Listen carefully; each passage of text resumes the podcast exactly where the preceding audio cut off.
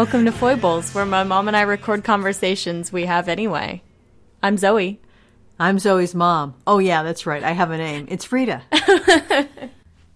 Hello, beloved listeners. We're back again today, and today is a beautiful Seattle fall sunny day. Just gorgeous. But we would rather be here talking to you about Herman Melville's Billy Budd. Of course, we're going to have to throw in Bartleby the Scrivener whenever we mention Melville because we love that story so much.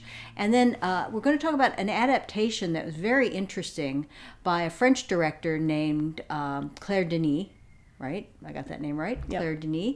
And that is Beau Travail. So uh, let's get started. I guess, uh, first of all, I should tell you that we read these books together out loud.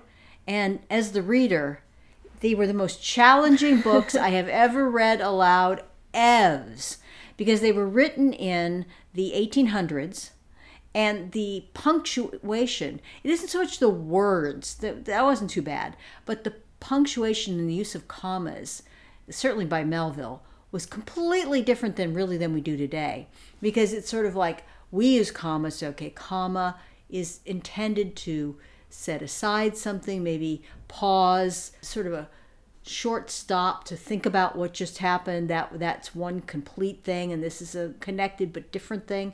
No if i did that then the sentence didn't make sense sometimes and i had to read like through the commas in order to connect all the bits. It was very difficult so i, I think i really deserve like a lot of medals for that I'll give you props. You did a great job. you. It wasn't hard to follow along as the listener. good oh that was of course the main thing i was worried about it's like oh did that even make sense And yeah, we'll have to read a couple of examples later, but they're some of these sentences are very long and complex, so Yeah. But I have to say, it, it allowed me to reassess my feelings about Melville as a writer, which is, ve- I think, very worthwhile because it's reassessed it to the positive side. Well, I don't know. Do you want to talk about your experiences with Billy Budd and uh, Scrivener first? I think they're less torturous than mine. uh, none. I hadn't read any Melville. I knew that I should at some point and that it would probably happen. And that's it. What about your sort of cultural context for Melville? Did you have any knowledge, opinions, attitudes, anything about Melville at all? I mean, I I knew Melville as a writer. Um, I guess we should mention that he's most famously the author of Moby Dick. Yeah. obviously, and they don't tend to assign Moby Dick in high school anymore. So I knew that uh, Melville wrote about maritime themes a lot, about being a sailor, and a couple of people that I very much respect who highly esteem Moby Dick. So shouts out to Daniel Webben. And the only thing I knew about Billy Budd was that I, I had this vague impression that it was about like a young, beautiful sailor and another guy that's jealous of him, and that there's underlying homoerotic tension, is the way that people tend to interpret it. And that's it. Uh, for me, my cultural association with Melville runs a lot deeper because so much earlier in time. There's always so much joking about Moby Dick and about how boring it is, or how long it is, or how torturous it is, and how complex it is. And that's really totally had turned me away from Moby Dick and wanting to even try to read it. Uh, I did have a friend who read it and said it was great. She just skipped all the chapters that had to do with seafaring and just read the part that was the story. Mm-hmm. Which, I don't know, that is an option, I suppose. It is blasphemy to those who if love. Moby Dick. Yeah. uh, but, you know, having reread these, having reread Bartleby and Billy Budd, I think I might consider that sometime before I die to try to read Moby Dick. Why not, right? I mean, he is a great writer. I have to say, it changed my mind to going, okay, Melville deserves his place in the canon. Uh, now, when I was in high school, I read Bartleby the Scrivener and Billy Budd. They were both assigned. Did they ever assign Moby Dick in high school? I don't think so. Maybe, maybe for extra. not. I don't think. I. you- I mean, I'm sure there'll be people who will say, "I had to read it," you know. But I think it was unusual, you know, because it was so long. That's why you read Billy Budd. Right. And that's why you read Bartleby the Scrivener, which were short stories, aka Melville style, meaning they're really kind of novellas. Looking back on it, I remember reading Bartleby and, you know, it was all right. I, I don't know, it was okay. I remember reading Billy Budd and just hating it, hating it. Oh, I hated it so much. And I read it this time. When I read it this time, I thought, oh, I totally see why I hated it. Because Melville should never be assigned to anybody under who is like under college age. I think. I mean, if you go into college, even then, people may still be too immature. Even if you can get your head around the writing, and you have to be a very sophisticated reader to do that the themes, unless you're an extremely mature young person, the themes, they're existential. They're about the vagaries of humanity and, and deep psychological insights. And certainly with Billy Budd, they are about um, life, death, redemption, eternity, God, the kinds of things that most, certainly not me in high school, couldn't have given a crap about. I think too, at least in Billy Budd for sure, one of the biggest ones is about sort of duty and like what you yeah. should do. And I think that that will not resonate to a lot of young modern readers because, of course, you're like, that's dumb. Yeah, don't you, do that. Freedom, freedom. This is a free country. America's about freedom and not about doing for others or I mean even or just adhering to the rules. Right, really, right. And we'll talk about it more later. I think I found that very intriguing because it's not a modern sensibility, but I think it is a very, in some ways, very noble sensibility. Very so. noble and and really eternal, and, and and it's not it's out of fashion, but it still is applicable. And I think again, you really hit something there because until I really became a parent, now all of a sudden duty totally makes sense, and it should also make sense. Like if you're a, a, a decent, upstanding, right-minded say professional, a lawyer, a doctor. Not everybody is, but those who are, they have a sense of duty. They have they and they have a very real duty in their professional life. And then everybody who does anything, really, what is my duty? And that's one of the problems I think that we have in this country is that the idea of of individual personal liberty and freedom just absolutely has crushed duty down so that no it's, one ever considers how will this impact other people. And not just my neighbor or somebody i know but how will it impact the culture as a whole and, and people of my community and my country. And that book really does. In this case it's the navy. Mm-hmm. but um, the navy as an arm of the british empire which is their country we say up front we're not pro-colonialists and we're not uh, supporters of the old British Empire or anything that they did, but just as a symbol for one's community.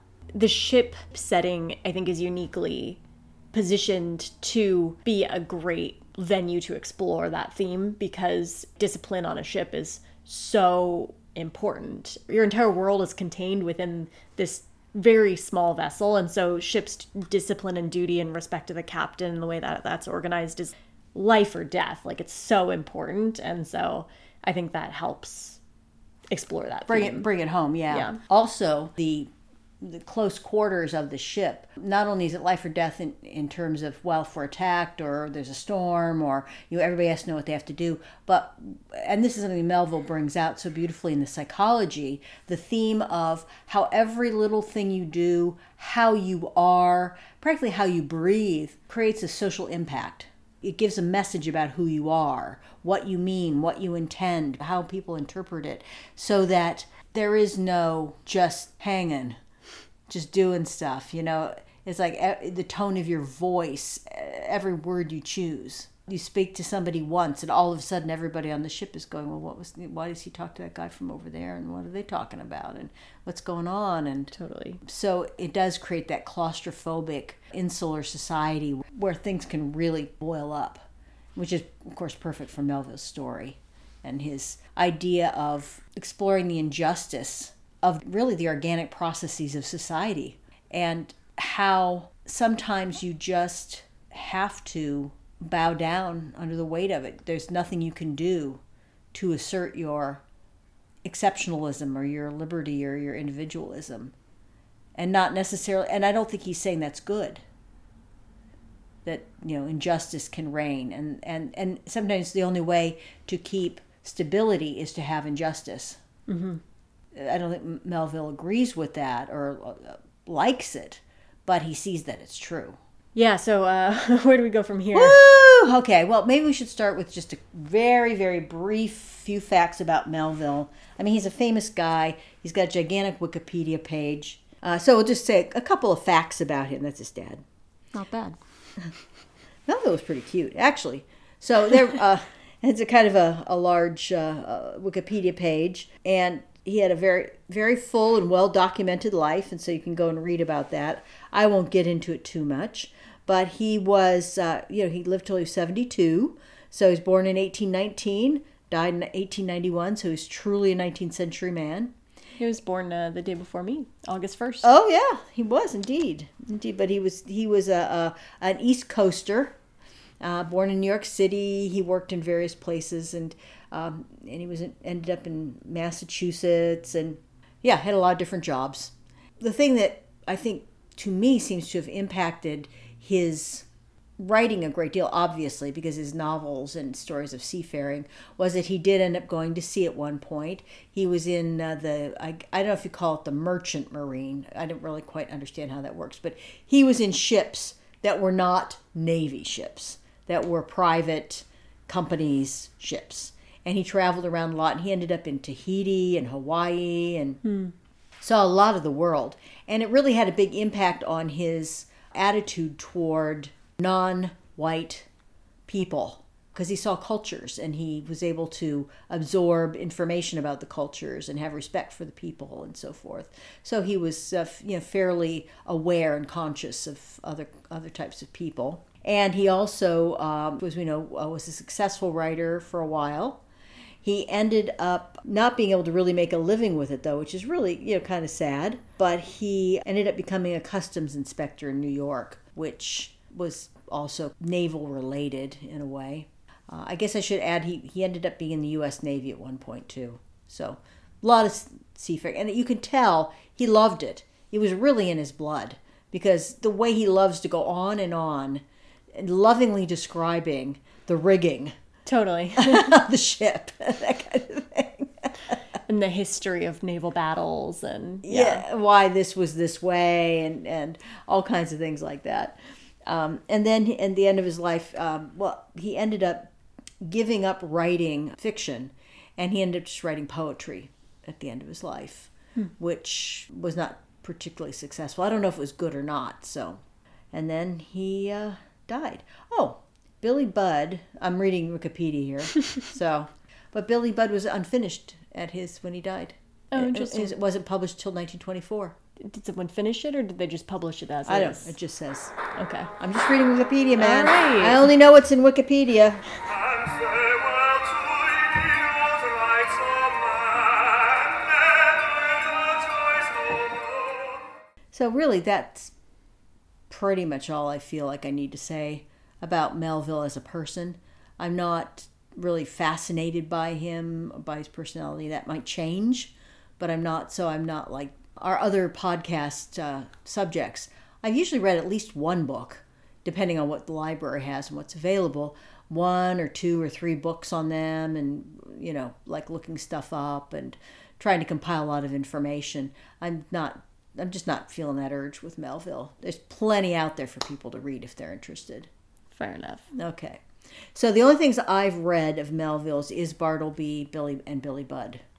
And same with you, having that read to you. So, you know, for people who are into Melville, he has a very rich, large body of work. So I'm sure there are others who are going to be able to say a lot more to the point than we are, but this is just our point of view from our reading. Where should we start? Should we, maybe we should start with Bartleby? Bartleby's light too. It's good to start out with. I love Bartleby. Bartleby is one of my new very favorite stories. It's a good story. It's a yeah. good, oh, I work in an office, and now you work in an office. Mm-hmm.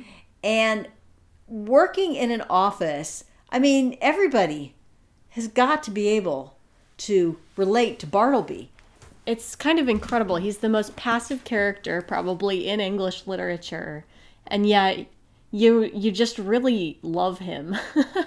I know he's so, and the way that Melville does it is that um, basically it goes from being really kind of a comedy of human errors to a tragedy of existential proportions. Totally.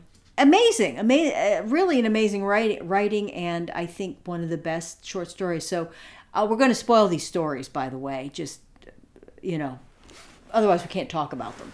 So basically, Scrivener was a copyist in in the old days. They didn't have Xerox machines. And so, when you needed to have documents copied, especially a lot of legal offices in particular, would have people who would just sit at these tall desks all day long and copy documents. And so, how well you wrote and how fast you wrote was very important. So, the narrator of the story is an attorney. He's got an office, he's got a couple of uh, kind of eccentric copyists, uh, very funny types. Melville goes into great lengths to describing everybody's appearance and their characters and very funny stuff. So Bartleby comes in, he ends up hiring him, and Bartleby is just a miracle.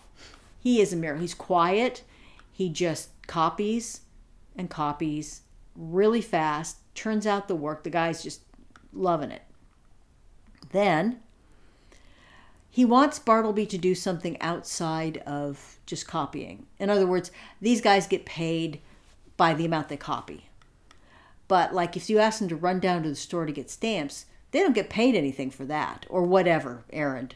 Or I guess what they would do is uh, you would take the document you had created that you copied, and the other another person would take the original document, and you would read your document, and they would check it to make sure there weren't any mistakes. You didn't get paid for that. That was just extra. And then Bartleby, when he's asked to do this, he brings forth his deathless line. Here's a, the section where it happened. Hopefully, I can read it. Do it justice with all these weird commas in here. In this very attitude did I sit when I called to him, rapidly stating what I wanted him to do, namely, to examine a small paper with me. Imagine my surprise, nay, my consternation, when without moving from his privacy, Bartleby, in a singularly mild, firm voice, replied, I would prefer not to. I'll just read a little bit more because it's just so funny. I sat a while in perfect silence, rallying my stunned faculties. Immediately it occurred to me that my ears had deceived me, or Bartleby had entirely misunderstood my meaning.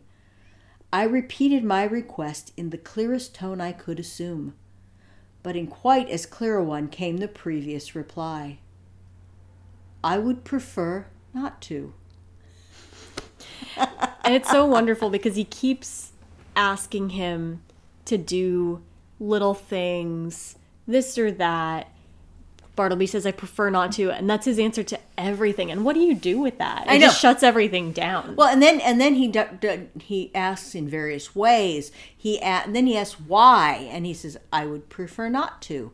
And he says, "But can't you tell me? You must. Do you not like uh, the the streets, or you know, I don't know, whatever?" He asks him. He goes, "I would prefer not to." And then he would call in the other copyists and say, Well, what would you think of someone who refuses to do the reading and checking? And they go, I would fire him. I would get rid of him right away. and and Bartleby just sits there. And so uh, it's interesting that he's at first it's it's almost like he's refusing to do work outside of what he's getting paid to do. But then at some point it starts to become kind of depression. Well, then he's then he starts to refuse to even do copying, Right. and he sits in his little cubby, and the the lawyer is like just tearing his hair out. Yet, obviously, the narrator of this story is a really decent guy mm-hmm. and a very tender heart, and maybe even an easy touch, and he totally he can't bring himself to fire Bartleby. He just can't get himself to do it. He well he tries too a couple Well, of times. Well, eventually, but at first he can't. right. He just can't. And then one day he comes to the office in the, like early or on a weekend, and the door is locked in from the inside, and he can't get in. And he's knocking, and he's knocking, and the door is finally answered by Bartleby, who's in his like dis dishabille, and he says, "You know, come back later." Yeah. like it's his house or something. And then he does. He comes back like so. Ends up Bartleby has ended up living in the office. Right. It's so funny. And then finally he just gets fed up. He can't take it anymore. And then he does try. That then he finally does Okay. try to fire him. Right. To which Bartleby responds, I would prefer not to. well, Bartleby just stay. He just stands there. But then what happens is he finally does get him to leave, right? And he finally does fire him. no, he packs up the office around him and moves his office because he literally right. cannot get rid of him. Oh, I thought that that okay. What I'm thinking of happened later. So he really can't get rid of him. So then what happens is Bartleby ends up going to the office anyway. So the new uh, the new uh, tenant is enraged, and they go after him and say, "You got to do something about this guy." And he's like, "What can I do?" Right. And he tries to get Bartleby to come live with him. Yeah. And Bartleby's like, I would prefer not to. and, and so Bartleby ends up sleeping in like the hallway outside the office eventually. well, uh, of the new office, and he won't go. And, and in fact, he even says, "I'll rent you a I'll rent you a room." Right. And he's like, "No, he doesn't want the room." Here's a, a great passage from the book. Nothing so aggravates an earnest person as passive resistance. Great insight. If the individual so resisted be of not an inhumane temper, and the resisting one perfectly harmless in his passivity, then, in the better moods of the former, he will endeavor charitably to construe to his imagination what proves impossible to be solved by his judgment. Even so, for the most part, I regarded Bartleby in his ways. Poor fellow, I thought, he means no mischief. It is plain he intends no insolence. His aspect sufficiently evinces that his eccentricities are involuntary. Because there is that part, part right when he stops working and where he would just stand facing the wall. Mm-hmm. like, dude, I feel you, dude. yeah, so it gets to the point where where he ends up they take him to jail because he's become a loiterer and Yeah. and everything. But to get to that point, there's something so poignant, I guess, just about how he won't accept anything, and yet he is an inconvenience to everyone, and yet he's not doing anything, and he just he stopped. He his mere, stopped. his mere presence is driving people yeah. nuts because he's not fitting in.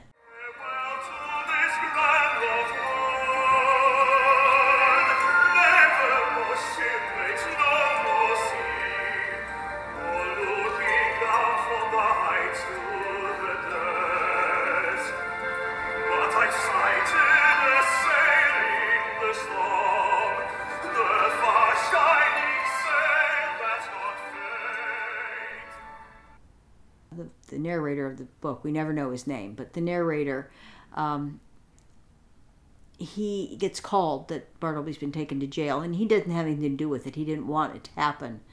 And he goes to the tombs, is what the, the jails in, in New York were called. And Bartleby is, it's like, it's kind of broken him in a way. And he says, I didn't, I didn't send you here, Bartleby. It wasn't me. And Bartleby just refuses to open up or be glad to see him or to accept anything, money, anything. And he refuses to eat. Back in those days, you did not get food provided to you. Or if you did, it was just really bad stuff at the jail. Somebody had to pay for your food.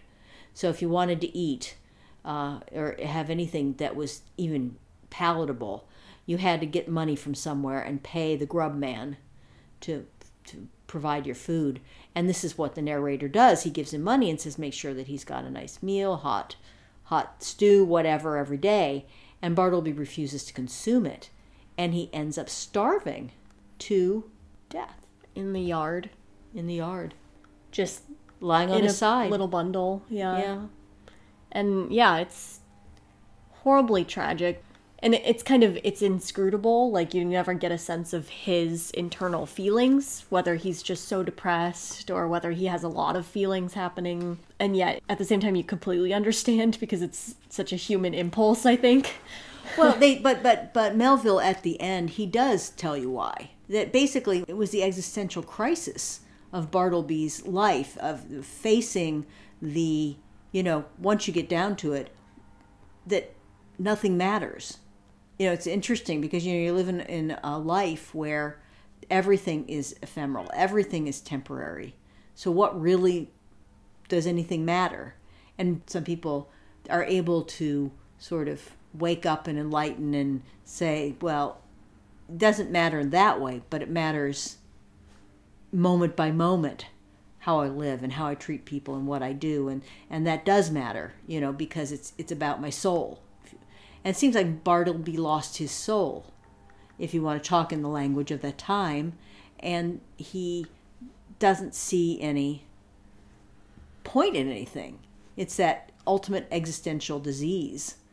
That's what I I think it, it comes out to. I agree. And I think Melville pretty much says it in the final chapter because what happened is he got a report about Bartleby and it said that Bartleby had been a subordinate clerk in the dead letter office in Washington, from which he had been suddenly removed by a change in administration. When I think over this rumor, I cannot adequately express the emotions which seize me. Dead letters. Does it not sound like dead men? Conceive a man by nature and misfortune prone to a pallid hopelessness. Can any business seem more fitted to heighten it than that of continually handling these dead letters and assorting them for the flames? For by the cartload they were annually burned. Sometimes from out of the folded paper the pale clerk takes a ring. The finger it was meant for perhaps moulders in the grave. A banknote sent for it in swiftest charity. He whom it would relieve nor eats nor hungers any more pardon for those who died despairing, hope for those who died unhoping, good tidings for those who died stifled by unrelieved calamities. On the errands of life, these letters speed to death. Ah, Bartleby. Ah, humanity. I mean, that says it, baby. Great ending. I don't know anybody else who could have carried off an ah humanity like Melville. Yeah. That was great. So yeah, I I I relate to Bartleby. I feel that way about my job all the time. It's like, Totally. I don't want to do this. It's so boring. so it, it's the downward spiral, but somehow Melville makes it so touching and beautiful. Yeah. Sort of like an angel, just kind of like fluttering down to the bottom. Bye, Bartleby. Bartleby. I'd love to. Wouldn't it be great to have a dog named Bartleby? That would be a good dog name. That'd be a great dog name. Bartleby the Scrivener. Yeah, well, yeah, but Bartle, Bartleby for short. Bart, of course, if you have to. Anyway, it's a wonderful one, and it's just funny. I mean, I think you got it. Hopefully, you got a sense of how much we enjoyed it and how funny it was. So, moving along to Billy Budd. It was well written. Yes. It was way more. The English was way more complicated than uh, Bartleby. It seemed like Melville got more and more convoluted in his writing, much like Henry James did as he went on. This one actually takes place on a ship and and so there's a lot of naval lore and stuff that he digresses into. And he also gives a lot of history of the time uh, when the, the Nore Mutiny took place, which was very um, threatening to the British naval power. So, this is in the days when there was still impressment, and impressment was basically drafting people, but they didn't do a draft. What they did is they sent gangs from various ships out, and they would roam towns and they would uh, basically kidnap men. A lot of times they would be drugged, maybe at a tavern, or they hit them over the head, or whatever. nuts. I know. And they would just take them off, and you're on the ship. Hey, and, you're on a boat in the middle of the ocean. And you just better- just do that. and there's nothing you can do. You better just coexist. Do yeah, it. do a job if you want to live. Yeah, exactly. But because of that system of there, first of all, there being really pretty vicious physical uh, punishments for things, and the a lot of the crew being impressed and going, I don't really want to be here, and they don't even know how long they're going to be there. I mean, they could do these cruises out to Tahiti or Hawaii or whatever, and they'd be gone for five years, you know and their family may not even knowing where they are. Maybe they get lucky and they'll be able to send a letter or something. And so there were groups of very disaffected people from day one in the uh, cruise. So the the punishments and the rigors were very harsh when it came to anything like mutiny.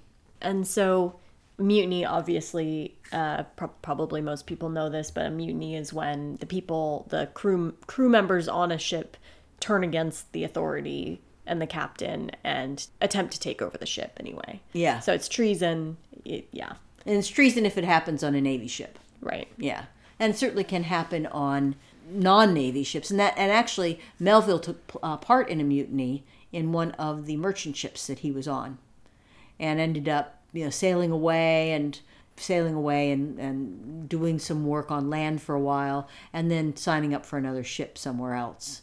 So he knew where of mutinies origins were and why men did it and the kinds of things they thought and the way they would sidle up to it. And that comes through in this book. The story really hammers hard with a big giant mallet on your head that this mutiny wasn't just one ship. It was a fleet-wide mutiny at least the fleet that was you know centered in a certain area.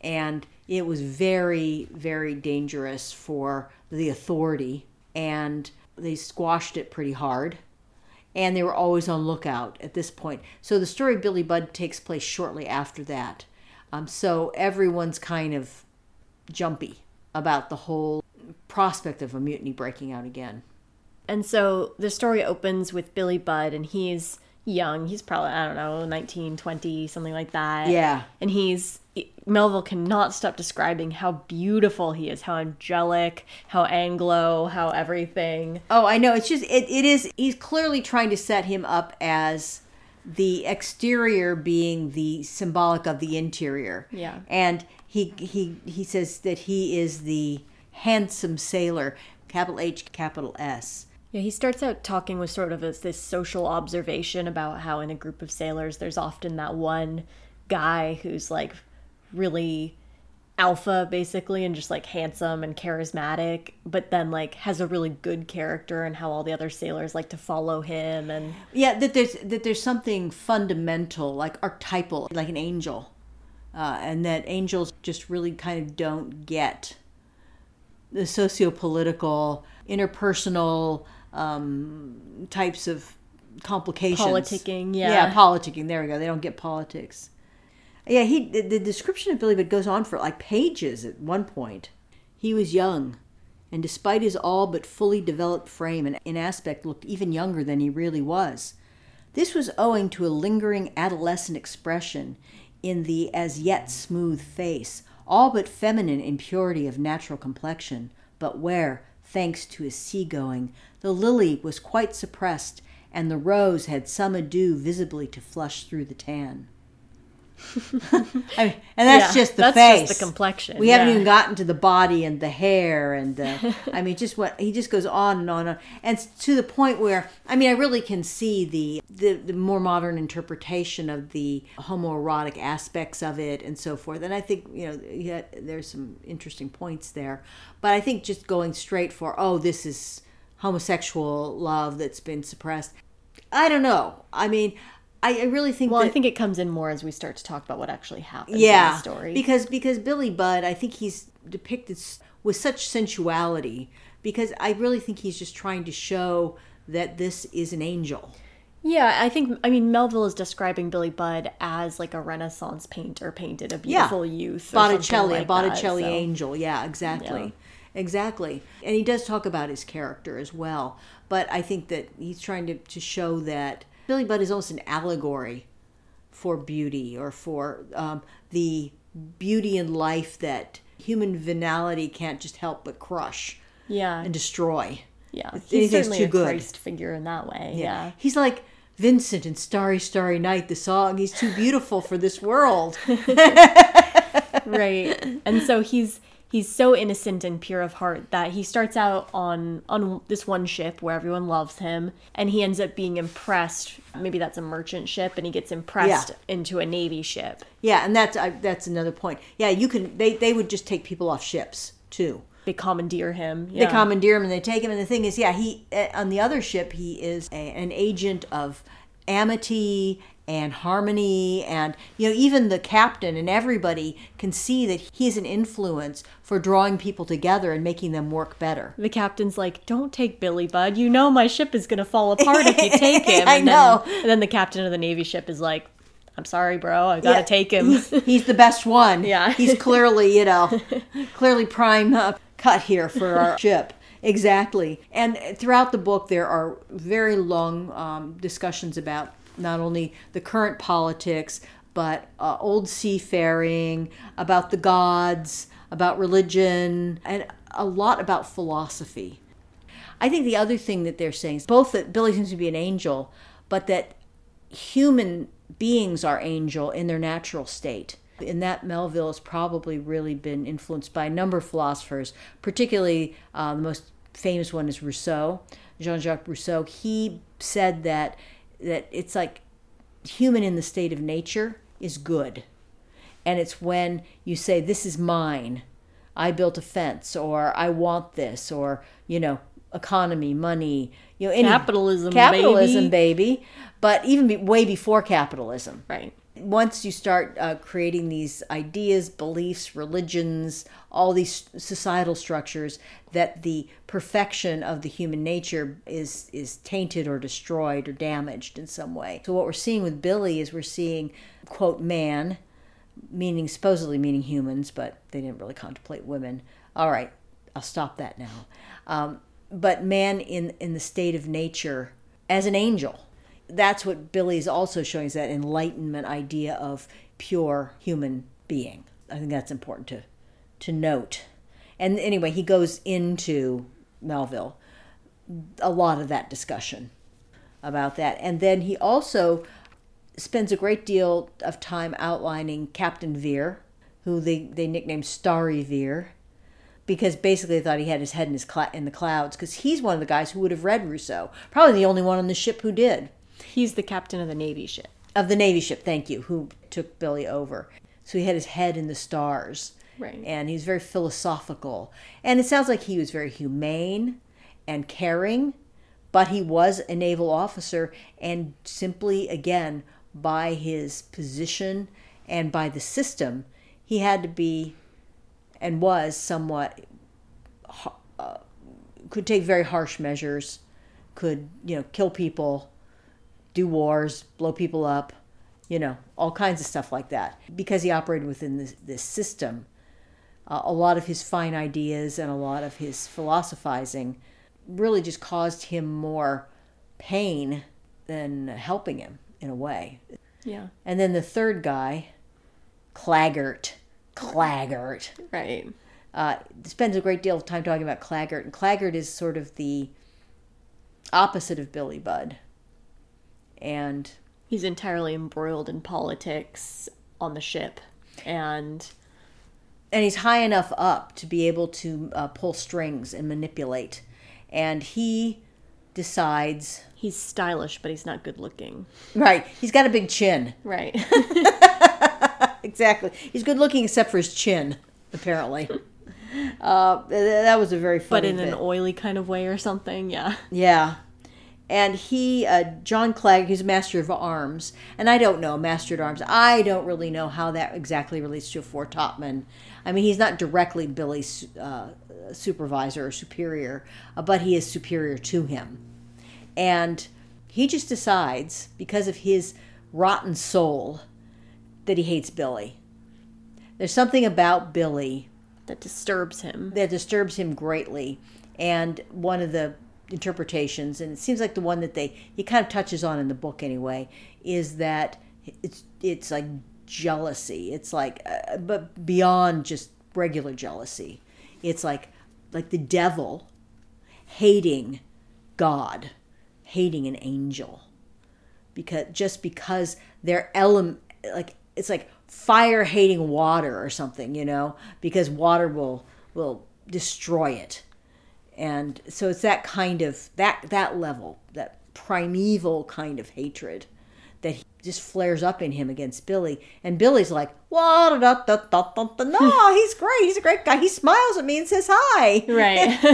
Billy has no idea. And it's funny because Billy has this old guy who's a friend of his, and he says, "Old Jemmy Legs is what they call Claggart. Old Jemmy Legs is down on you." Jemmy Legs is down on me. Why is he down on me? You know.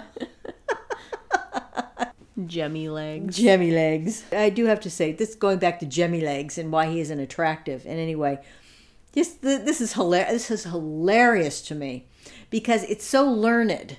Uh, If you look this up in Wikipedia, you see exactly what he's talking about. It's like Claggart was a man of about five and thirty, somewhat spare and tall, yet of no ill figure upon the whole. His hand was too small and shapely to have been accustomed to hard toil. His face was a notable one, the features all, uh, except the chin, cleanly cut as those on a Greek medallion. Yet the chin, he says, recalled the prints of Reverend Dr. Titus Oates, a historical deponent with the clerical drawl in the time of Charles II. Okay.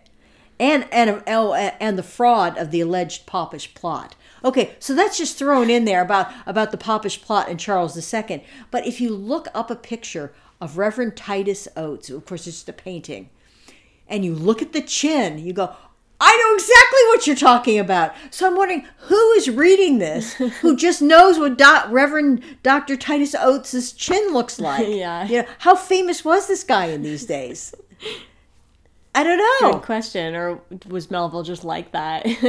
Oh, I know exactly, exactly, because this is written in the 1900s, mm-hmm. and Charles II, you know, he came back on the throne in the in the 1700s, in the early 1700s. So this is like you know not not contemporaneous here, Right. So who knows what this guy looks like? I just think it's so funny. Yeah. and I don't know, did he mean that to be funny?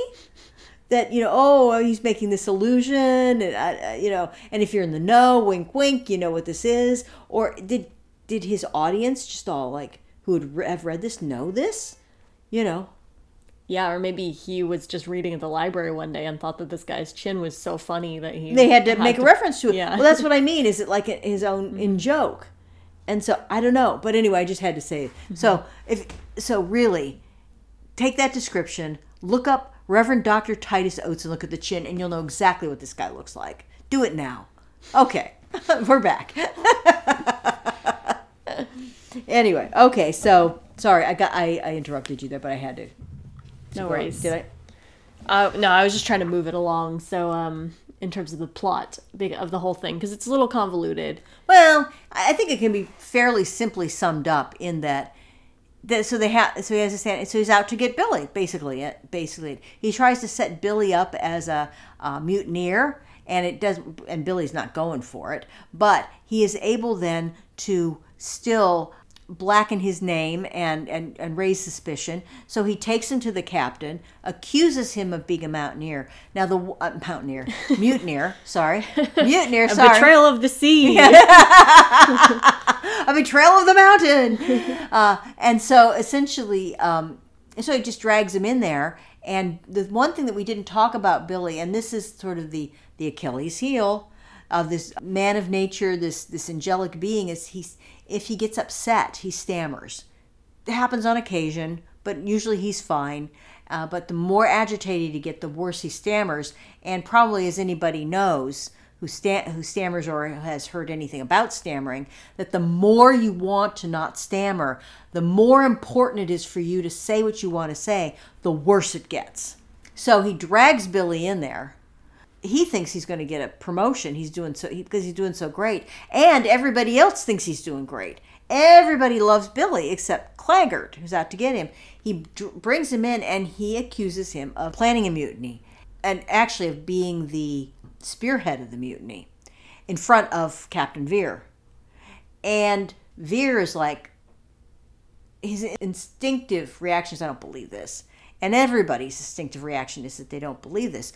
But Claggart insists, and so Vere turns to Billy and says, So tell me. Uh, and Billy, all of a sudden, like the worst stammer, in that he's not even like coming up with a sound. He's like absolutely silenced by this. He cannot even get a sound out of his mouth. He's so just overwhelmed.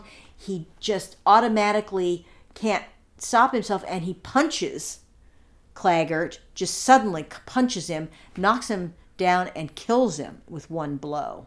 So even though now we all know he probably could have gotten out of that mutiny thing, now he's killed a, superior officer right after the Nore mutiny. So basically, that He's doomed. he, so basically, there has to be a drumhead court, and Vere, he does not take part in it uh, because he's a witness, but he gets the other officers there. But essentially, his logic is, yeah, I could wait and take this to the main fleet, and we could have a trial there. But the Nore mutiny. The, the men will be looking to me as soon as they find out what happens. And if there's a mutiny brewing on this boat, I have got to take care of this right now. Um, I don't think his logic is necessarily sound, but he is a captain alone on the boat. And if a mutiny happens, he's the one who's going to walk, be walking the plank. The fact that even though he knows and believes and that Billy was nothing to do with it, he, he totally knows he had he killed an officer, and so something has got to happen in his mind. This is what he has decided, and it's got to happen now. And he doesn't have time to to to for the two weeks it'll take or a month or whatever to sail back to the main fleet and have this handled. So he gets the drumhead court and they take the evidence and Billy doesn't deny anything and everybody knows this happened. There's you know, it's just are we going to hang him? Uh, and did he have any and and is it mitigating circumstances that this guy was lying about him and he couldn't speak?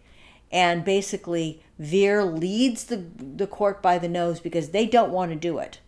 They and left to their own devices, they will not condemn him. But Vere is like, well, you know, it's got to be this way, and you know, this is the Navy and the Nore Mutiny, and you know, the men are looking to us, and you know, we've got to take care of this, and they've got to see there's real discipline on this ship, and so essentially, he gets them to condemn Billy, and Vere is not a bad guy, but I think even though Melville doesn't get into it too much, I think he's scared. With all his philosophy, I think he's scared of what could happen if he let uh, someone who killed a superior officer, even if he kept him in the brig and he was imprisoned until they got back. I think he was he was afraid of the fact that this person is there and not been given the ultimate penalty. I think to sort of in summary, it makes it sound a little bit more. I don't know. I have more sympathy with Vere reading the story. Oh, I the totally- that Melville wrote it for I, sure. Oh, I do too. I have some. That's why he's not a bad guy. I think he was wrong, but that doesn't make him a bad guy. But I think he was afraid. I think that's why he rushed it. Uh, anyway, so there's a, a, a touching scene where Billy and Vere says, you know, this is how it's got to be. But I, you know, I know you're innocent of mutiny, and you know you're like a son to me. And he's like totally loving and supportive to Billy, and Billy's like, I understand. yeah, It's fine. he's I- innocent. I totally so understand. it's okay. You're off the hook. And he doesn't want, and Billy doesn't want really anything to do with the, the, the priest, which is a very interesting point of view of, of Melville's about religion and the value of religion. Because Billy doesn't need it. Billy is one with God. right. And the priest is like, yeah, he's like, he doesn't need me. Yeah, I'll just stand here and you know, uh, be his be his friend. And so then ultimately Billy is hung, and his last words are, God bless Captain Vere, right? yeah. And then as the book ends, it's basically Vere can feel that there is actually a mutinous rumble uh, or silence. No, rumble actually in the crew after they see Billy hung. Mm. And then he dismisses them and he has them do all kinds of busy work so that he can keep them from talking among themselves.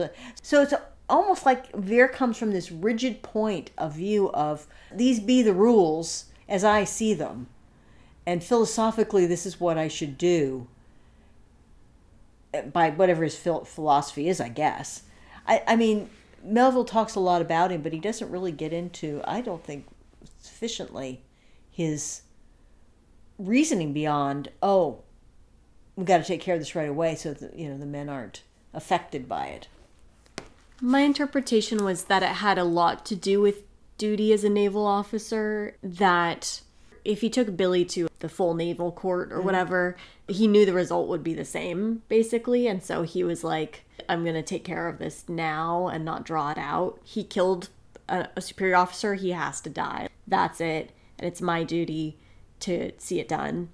Yeah, I I disagree from what I read is that it was standard procedure that you went to the main main court. You did not take care of it out uh, of capital punishment unless it was absolutely necessary to the discipline on the ship.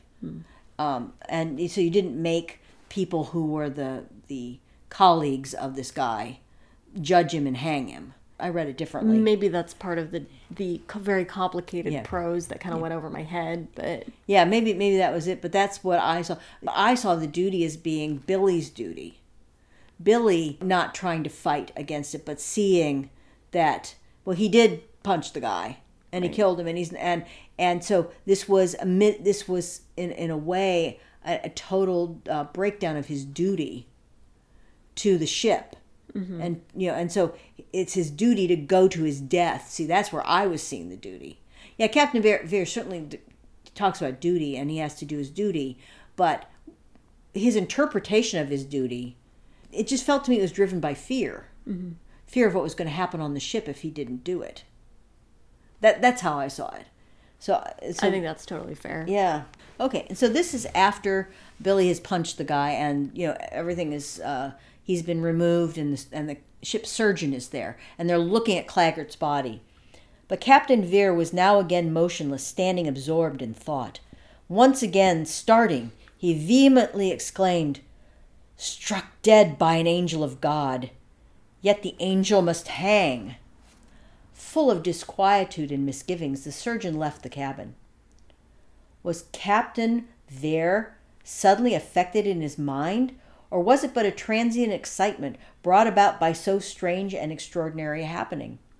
As to the drumhead court, it struck the surgeon as impolitic, if nothing more.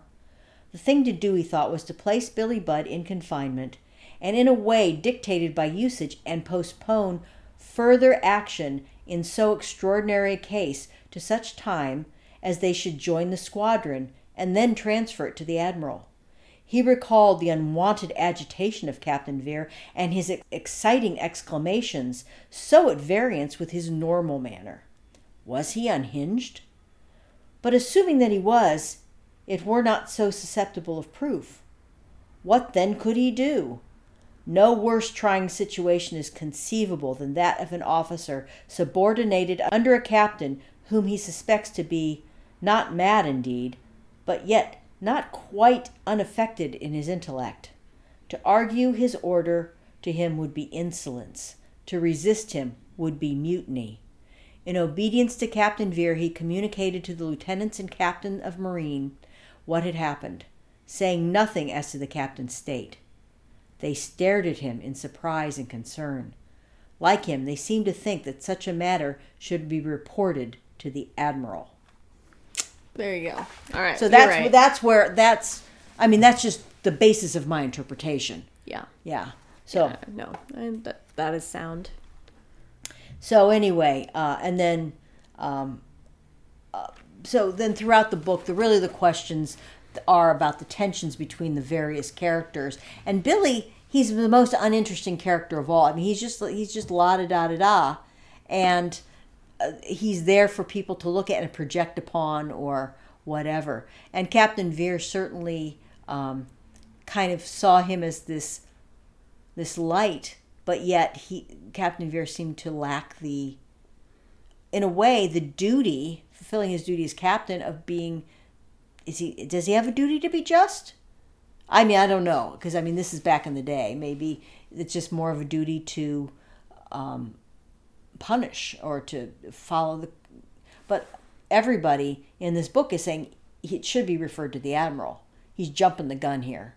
That's the fundamental, I guess, ir- irony, the the tragic irony of the story is that he's carrying out the sentence as a captain and everything, but really, if he did go more by the circumstances instead of by the letter of the law, yes yes. he would respond to the situation much better and probably be able to make everyone feel better about what happened. Right, and it doesn't mean that Billy necessarily would have been hung. Right. I mean, I think that's part of it too.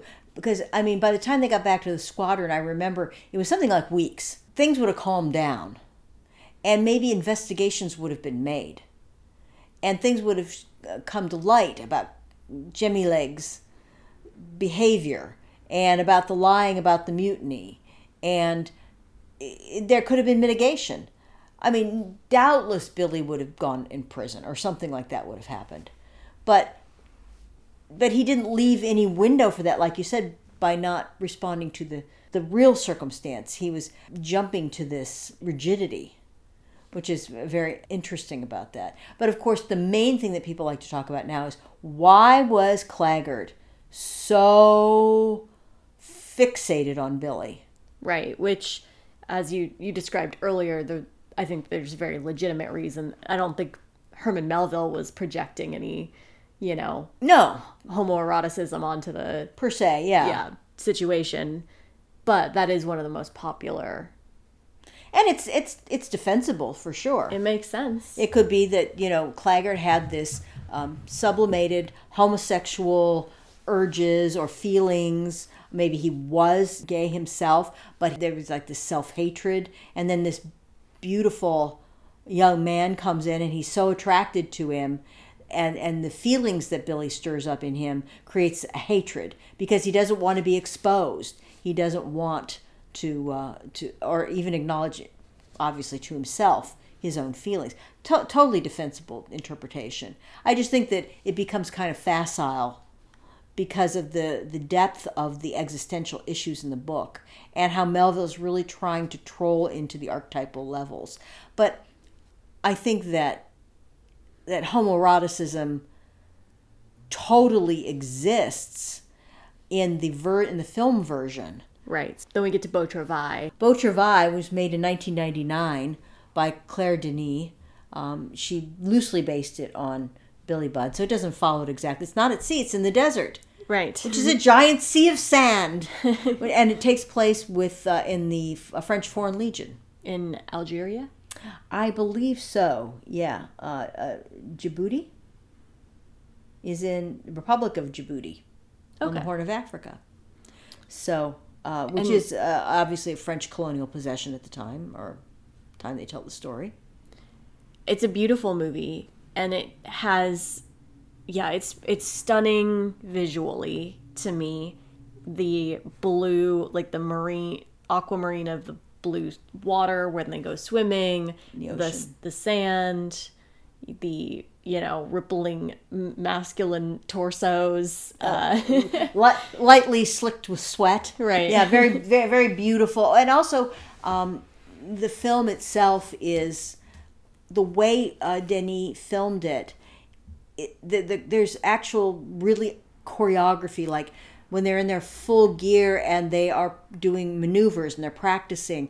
There's a balletic quality to their uh, movements and to the their the precision of their placement and I mean it's just a pleasure to watch the beauty of these these movements. Um, and and there's the young man who is Billy Budd. And the Billy Budd character he's not called Billy Budd in the in the film. His actual name is so he's not called Billy his French name Gilles in the in the film. And he is basically he's the Billy character though. He's beautiful he's um, beloved he gets along with everybody. But he's also again pretty simple I mean just a simple man and then there is Galoup, I guess is his name, who is a um, officer, and he's the Claggart. Now the Captain Vere part is is minimized, i- is not important. It isn't a triangle in this one. It's just between the two, really the two men. Most of the actors in this had been in the French Foreign Legion, so they all knew the the maneuvers. They knew the life. So it's mm. very realistic in terms of what they're doing, and th- they do amazing calisthenics, like I was saying, very balletic. And these are all things that that she learned from them that they did in the French Foreign Legion. That's pretty cool. Yeah, it's very cool. I think was it shot on location, Yeah, they went to Djibouti to shoot it. and so you get a bit of the the city and a bit of the countryside and the city life and a bit of the impact that the French Legionnaire had by occupying um, those cities when the men go out for the nightlife and there's girls at the club and there's no real explicit commentary one way or the other she kind of like lets you judge for yourself But just by observing. there's becomes a very toxic sort of sex trade for favors or for whatever comes along with the status of being with the legionnaire and so all of that's very interesting Yeah, the occupier being part of that, exactly. And also, so there's a lot in the subtext of the movie that is about uh, socio political commentary. So it adds a richness underneath the story of these two men and their, I don't know if you call it conflict or not, but it's interesting because it is the French Foreign Legion. So they're not French. So they're not French. Um, so they're all different nationalities, and so um, Billy, you know, he's he's uh, somewhat dark skinned, um, dark haired, dark eyed. You know, uh, looked like I don't know. They I don't know if they said in there where he was from, um, but it's but yet they are also the colonialist forces, even though they're not actually French. So it's, it just kind of adds another layer of the complexity of how these things all intertwine together. And then another aspect that enriches, I think, the film is that she uses the music by the great uh, British composer Benjamin Britten, who wrote an opera called Billy Budd. Mm. And so she uses the opera music from Billy Budd to score the film. cool i want to rewatch that so we highly recommend that movie We do. Yeah, there's a, a definite hungry watching of the um, the officer of Billy, and at the same time, a and in the hunger, there's like a kind of a destructive hunger and also a desirous hunger. It seems like. I mean, it never is really clear that it's particularly homoerotic, but it's the, the entire atmosphere of the way this is crafted with these beautiful bodies because all the all the young men are beautiful. In real life they would not all be that great great looking right? And the way they move together the way they interact the way they play together i guess i bridle a little bit at the idea of that that's homoerot, homoerotic basically because i don't really feel that, like it's out and out queer or homosexual for the most part. I mean it's more that the godlike beauty of these men and the way in which they enjoy their own bodies and and fill the space of their own bodies with their make them sensual kind of animalistic beings you know the, the, the sensuality of a of a beautiful cat or whatever.